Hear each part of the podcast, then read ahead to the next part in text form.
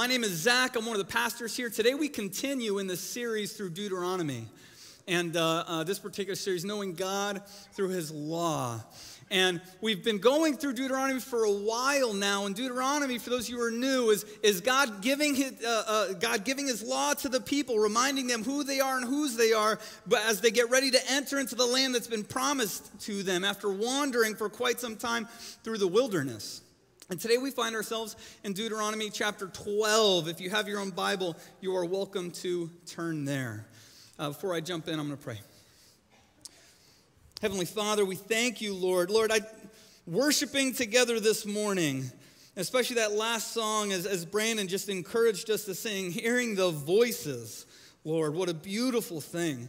And so, God, Lord, I pray as we talk about worship and as we look at what you have to say about worship in Deuteronomy 12, Lord, that you would challenge and confront and encourage us, God, in the way that only your Spirit knows how to do and reach the places, Lord, that you need to reach. Lord, we want you to invade and infect, Lord, our lives, uh, uh, particularly those dark corners that we like to hide from everyone else. And so, God, we, we invite you, Lord, to do that this morning. Change us, Lord, that we might look like you and love like you and live like you. In Jesus' name, amen. Uh, several years ago, a year after my wife and I got married, we ended up serving with Youth with a Mission, YWAM, for a few years down in Mexico. And one of the ministries they had is called Homes of Hope, where we would, we would go out and teams would come down and we'd connect them and we would build homes for people. These were fairly small homes. They would radically improve the quality of life for the family receiving them. It was a 20 by 20 foot, 400 square foot house cement, no plumbing. They didn't connect electricity or anything, but that was a huge upgrade. And on one of those builds, one of the very first builds, I found myself on the drywall team. Now, I didn't know a lot about construction. I was providing mostly support, but I do remember uh, getting, getting, being taught where we do drywall and then the hows and the how not to's of how to do the drywall. And, and un- unfortunately, this particular time when I was doing drywall very, very early on, learning how to do this, I did something wrong. For those of you who have construction experience, you'll understand as I demonstrate. I was holding the drywall and I had traced it out and I began to cut like this. You never cut towards yourself. People know this. And so what happened is as the side weakened, as it got closer to me, unfortunately it snapped. And as it snapped, the, the blade in my hand, in my arm. And you can't see it from where you are, but there's two big veins that go up my arm and they come together, and the slit went right between them and stopped right as they met. Ooh, the Lord was with me that day. I was given a, a where, a how to, and a how not to, and I didn't quite listen. Over the course of this week, as I was thinking about this talk and that story, there's times in my life in which I do the exact same thing with my kids as I want to teach them a new skill but I want to make sure they do it safely. This is what you do. This is where you do it. This is how you don't do it. Sometimes we give these instructions to protect our things. There is a place where you want a child to have a marker, and there are places where you don't want a child to have a marker in your home, especially a permanent marker. Oftentimes we do this to protect not just our stuff, but to protect our kids from perhaps the danger they don't understand. Some kids are fearless to a fault. But when my son sees me working with tools, holding a drill, swinging a hammer, pressing a button on a saw, he often wants to be involved. And, and I get to show him this is, this is where we do this, this is how we do this, this is how we don't do this if it's necessary. When my kids are small and learning how to scooter, we live where there's lots of hills, and so inevitably they learn on a hill. But one of the rules is you don't pass me because if you lose control, I need I want to be able to catch you as opposed to a car catching you. We teach them what to do, where to do it, how not to do it. And this week, as, re- as reading through Deuteronomy chapter 12 and about what God has to say about worship, he does the same thing with the people of Israel. He gives people specific instructions regarding worship. This is where you're going to worship. This is how you're going to worship. This is how you're not going to worship. And while at first glance it kind of seems a little bit micromanagey, perhaps to some people, could it be perhaps? That while worship was such a good thing for the people, that God in his instructions was actually protecting them from something. That worship, if done wrong, maybe call it mal worship, could actually present kind of a danger to the people. And so, those are the questions we're going to wrestle through as we look at Deuteronomy chapter 12. And I have two points regarding the place that they worship and one point regarding the how of their worship. And we're going to start in Deuteronomy chapter 12, verses 1. Be careful we read, Be careful to follow these statutes and ordinances in the land that the Lord, the God of your fathers, has given you to possess all the days you live on the earth. We've gone through lots of these statutes. We saw the Ten Commandments. God has given them love boundaries, again, to remind them of who they are, whose they are, and to guide them and to keep them. Number verse 2 destroy completely all the places where the nations that you were driving out worship their gods on the high mountains, on the hills, and under every green tree tear down their altars, smash their sacred pillars, burn their Asherah poles, cut down the carved images of their gods, wipe out their names from every place. This is a reminder that we get over and over and over again because God doesn't want anything stealing his people's affections from him. Continuing, verse 4 Don't worship the Lord your God this way. Instead, here's where we're going to focus ourselves. Instead, Turn to the place, and we don't have the specific place yet, but turn to the place the Lord your God chooses from all your tribes to put his name for his dwelling and go there. That worship is going to have a central location. Verse 6 You were to bring there your burnt offerings and sacrifices, your tents. Some translations say tithes and personal contributions, your vow offerings and free will offerings, and the firstborn of your herds and flocks. A lot of that may sound like nonsense to you. We don't have time to go into the differences between all the different offerings, but this is what the book of Leviticus lays out as the different kinds of offerings that people were to bring. But verse 7 you will eat there in the presence of the Lord. Rejoice with your household in everything you do, because the Lord your God has blessed you. Our final verse 8 you are not to do as we are doing here today. Everyone is doing whatever seems right in his own sight. Some translations will say, right in their own eyes. Now, God gives the people who are preparing to enter the land promised to them instructions on the nature of worship. And part of those instructions is that there will be a singular place given to them to be a central place of worship. But why is one place so darn significant? For a people that had been wandering. Millions of people had been so spread out. Why does God say that this is the place where certain kinds of worship, where certain kinds of offerings will be brought to me exclusively? Why a main location? Does it make a difference to people doing all of that in their hometowns versus wherever God will place his name? And what we're going to do this morning is, is we're going to fast forward in the story of God's people, and we're going to see two instances in which they don't keep this command. God says there's going to be one place, and we, we're going to see two examples of people saying, no, no, no, no, we're going to have multiple places, and we're going to see what the consequences of those are in the lives of God's people. To see then what it is God is protecting them from and guarding them against when He gives them this command. The first point is this, and I heard this a while back. It stuck with me, and it goes well with this passage that God's, God gives his people one place because in a world of many gods, in many places, he is one God. In a world in which many places corresponded to many gods, God gives them one place because he is one God, one true God.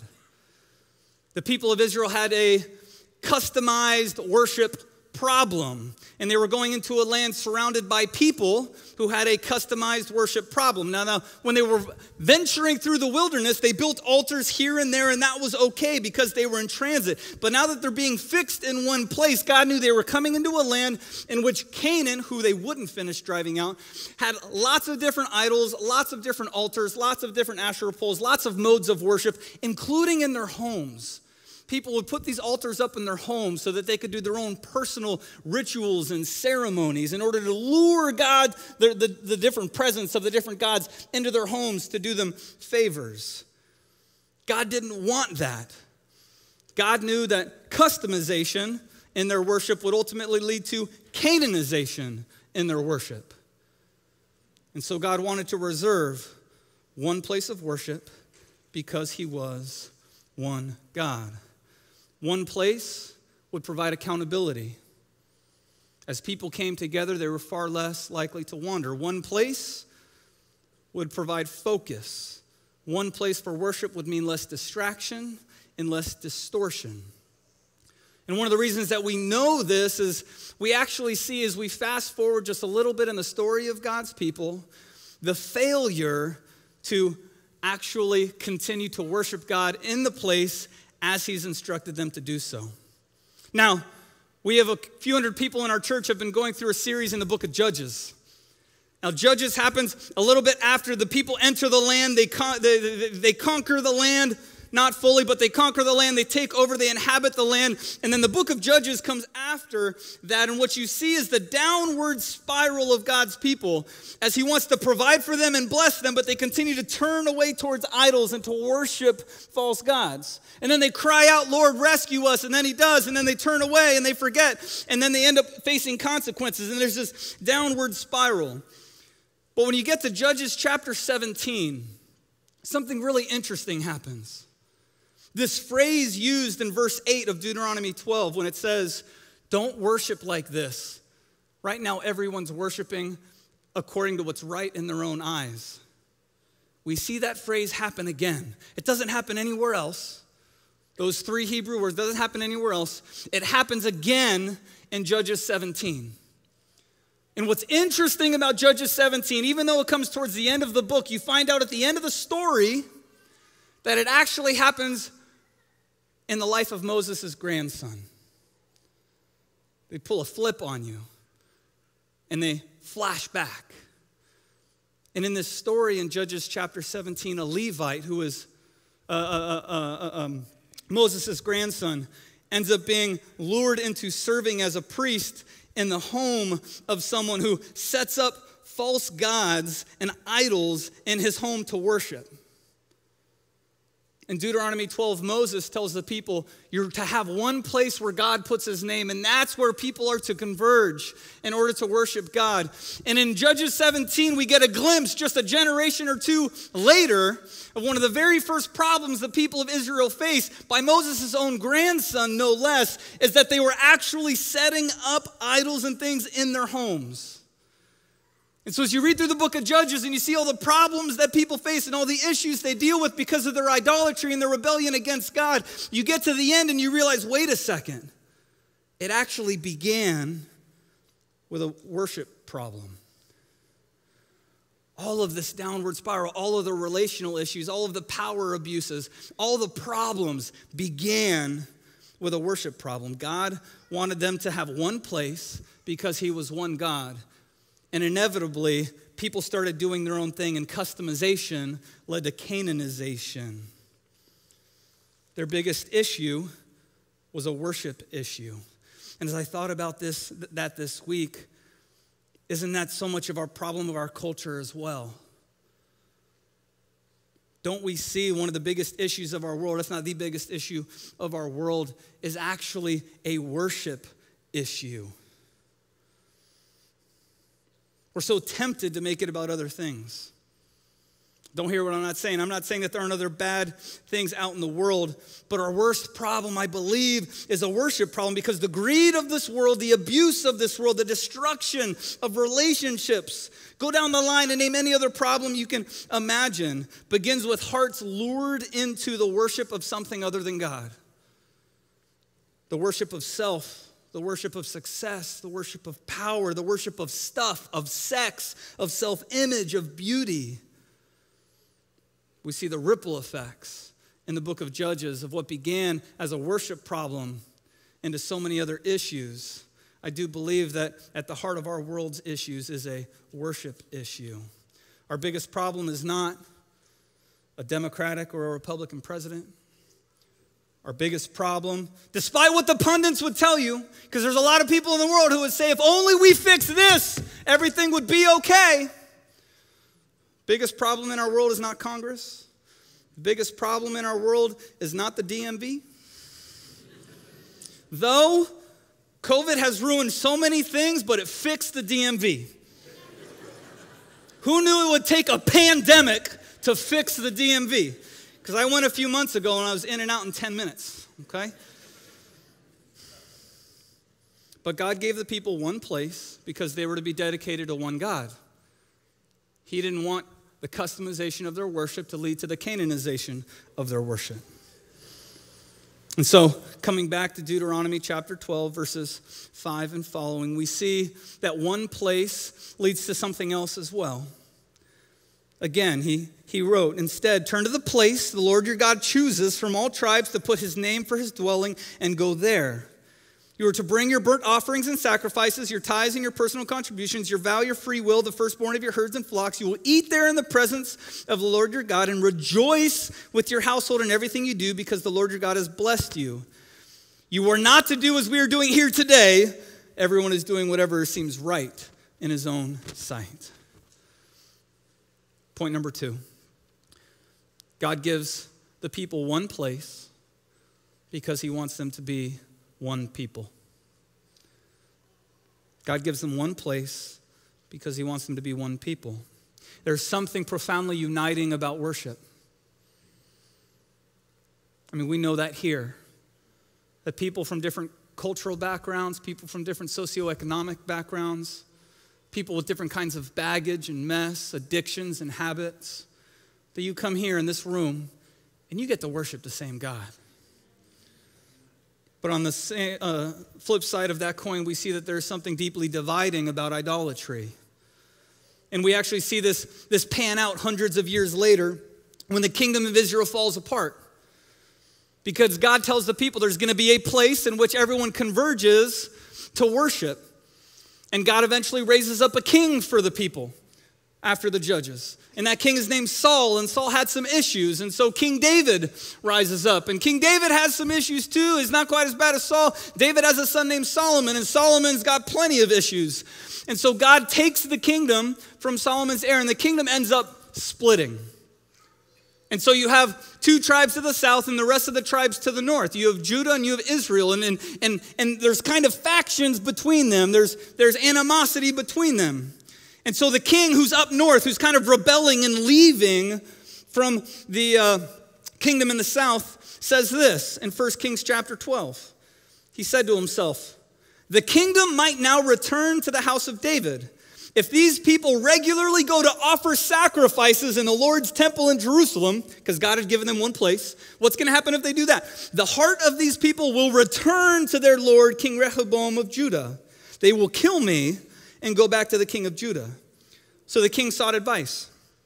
Then he made two golden calves, and he said to the people, Going to Jerusalem's too difficult for you.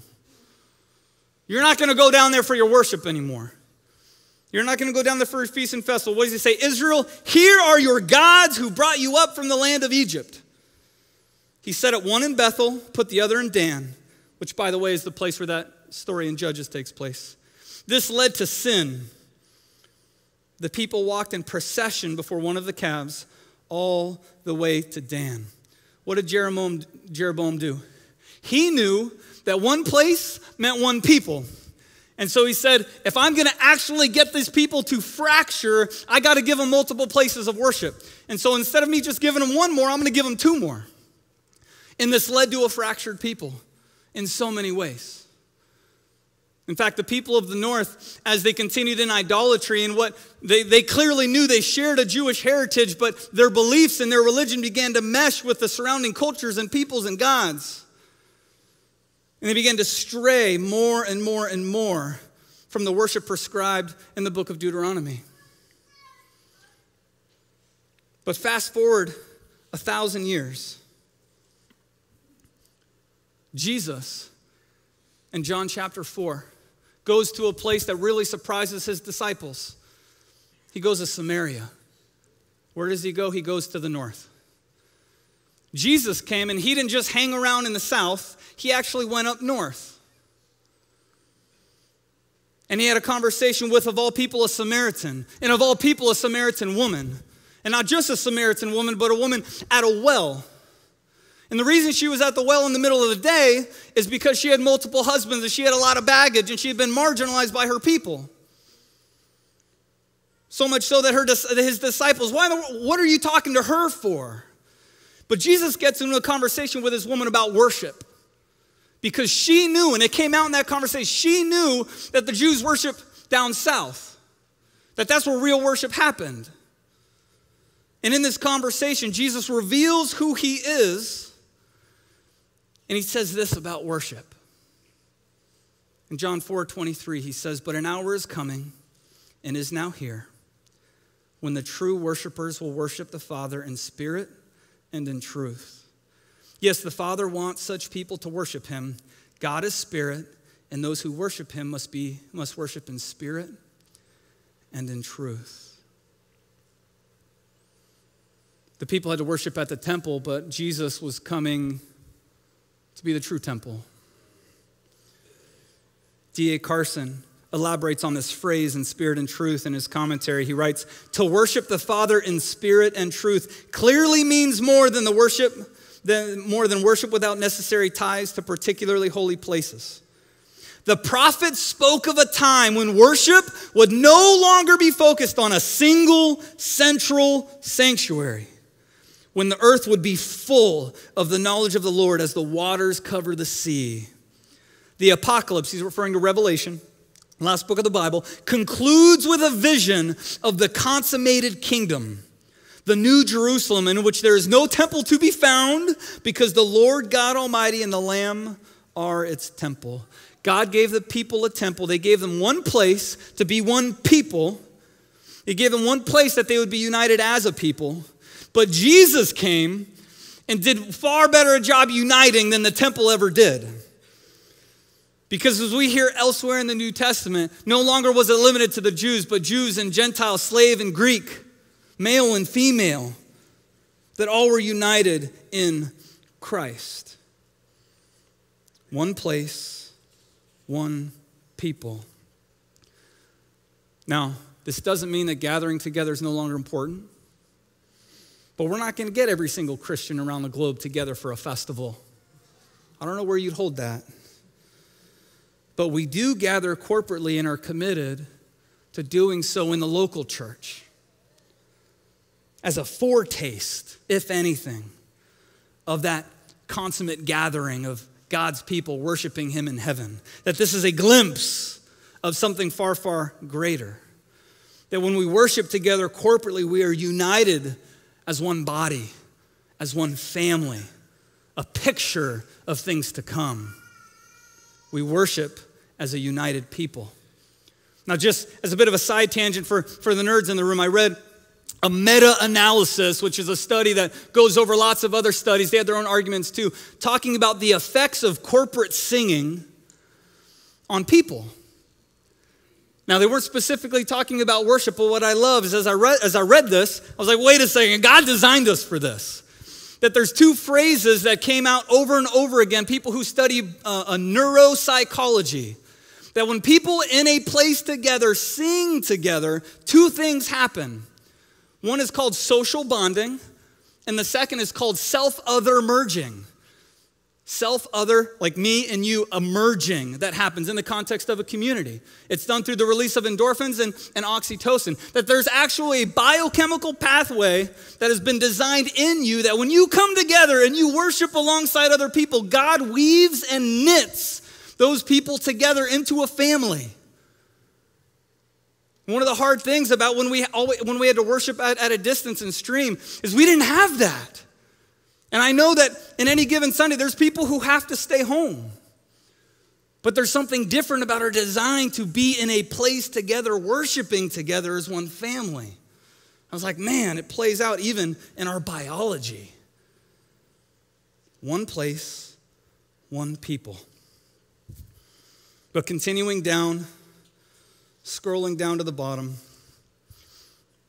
God also gives us an interesting detail about the how. I say scroll even though I have paper because it's the age we live in. Deuteronomy 12, verse 15. God gets into some details about how they too are to and how not to worship. And we're going to talk more about this later in Deuteronomy. So we're just going to glean a little bit off the top today.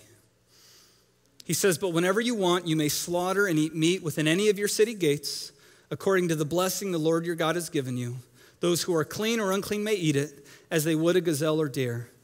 What God is saying here is there's a bunch of offerings that will be reserved for the central location of worship, but that doesn't mean you can't eat until you all gather in one place.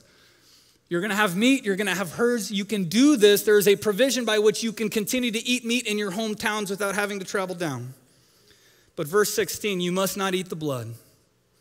Pour it out on the ground like water. Down to verse 21. If the place where the Lord your God chooses to put his name is too far from you, you may slaughter any of your herd or flock as he has given you, as I have commanded you, and you may eat it within your city gates whenever you want. Indeed, you may eat as the gazelle and the deer are eaten, both the clean and the unclean may eat it. Get that, both the clean and the unclean may eat it. He's making provision for people to be fed. But verse 24 do not eat blood, pour it on the ground like water. Do not eat it so that you and your children after you will prosper because you will be doing what is right in the Lord's sight. What an interesting detail. Don't eat the blood. God gives lots of instructions and lots of details on how the people are to worship. This is one of them that comes out in, in chapter 12. Don't eat the blood. Why? Because the blood is life.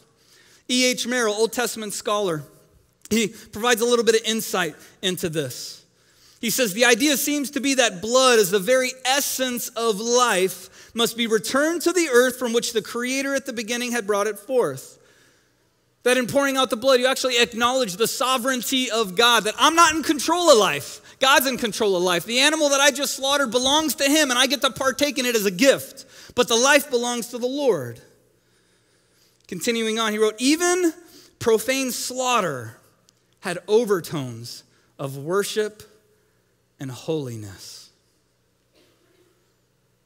That worship wasn't just something that they showed up to a particular place in a particular time on a special day to do, but in the rhythms of their life, preparing a meal, there was overtones of worship. This was also true of other foodstuffs.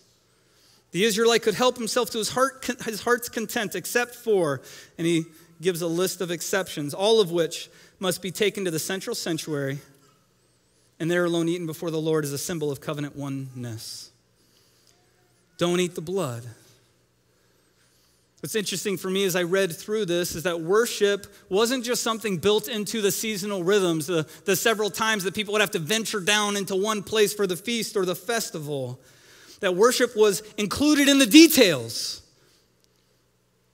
Every time whether at the place where God would put his name or in their hometown, when they sacrificed an animal to be prepared and eaten, they would be reminded and guided by concepts of worship in the regular rhythms of their lives.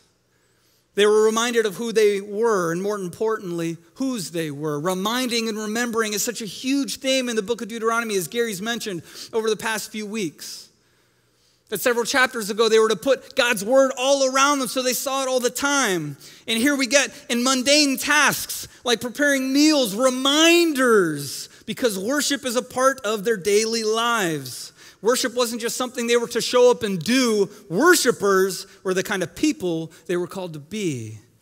You say that again. Worship isn't just something we show up to do. Worshippers is the kind of people we're called to be. And when Jesus came and he lived the perfect life that we couldn't, and he went to the cross, every animal sacrifice that had happened in which blood, had been poured out pointed forward, we know from Hebrews chapter 9, pointed forward to the perfect sacrifice who would hang on the cross and whose blood would be poured out the temple would no longer be necessary because people could worship God in spirit and in truth. And while our worship today is no longer sacrificing lambs, someone walked out after first service and said, Zach, you mean to say I'm the only one in this church sacrificing goats? And I was like, yes, yes. I won't say who it was. But we still are worshipers nonetheless. And in Paul, in his letter to Rome, chapter 12, verse 1, he says this about our worship. Therefore, brothers and sisters, in view of the mercies of God, I urge you to present your bodies as a living sacrifice, holy and pleasing to God. This is your true worship. Point number three is that worship encapsulates everything. For the Israelites, it was in the details of their life. And for us, it's the same. That our lives, our bodies are to be giving as a living, sac- living sacrifice to God. That we are called as a people to pick up our cross and to bear it, to die to self. That's one of the things baptism acknowledges that we die to self, dying into the waters, raised up in life in Jesus. As a parent, as a spouse, I'm called to die to self in order to sacrificially love my wife and my children. And in so doing, I offer up worship to God. As a friend or a roommate, there are times I die to self in order to serve my roommates or my friends, in order to love them well. And in so doing, offer up a sacrifice of worship to God. In my workplace, in your workplace, on the sports team, in the classroom, that there are places where we're called to die to self in order to offer ourselves, to serve, to love, to sacrificially give, to offer hospitality. And in so doing, we offer our lives, we offer our bodies as a living sacrifice to the glory of God. That is our spiritual worship. Worship isn't something we merely show up to do, even though this is awesome. Worshippers are the kind of people we're called to be, not just on a Sunday morning, but on a Monday morning and on a Friday night and on a Saturday afternoon. It's who we are, not just what we do. Gary, I'm going to invite you up for communion. Close us in prayer.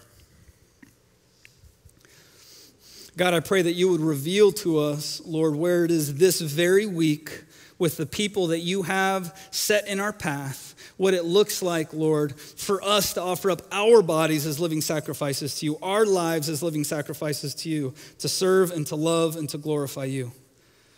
Lord, I pray that you would reveal to our hearts where perhaps things in this world have torn and lured away our affections and our attention. God, that we, we would be a people that even though your church is in many places, God, that we would still be one people who worship one God. That you would be the ultimate object of those affections. So reveal those things to us. Help, Lord, for us to remove the distractions, God, that we might be beacons of your light and love in this world. We all ask all these things in Jesus' name. Amen.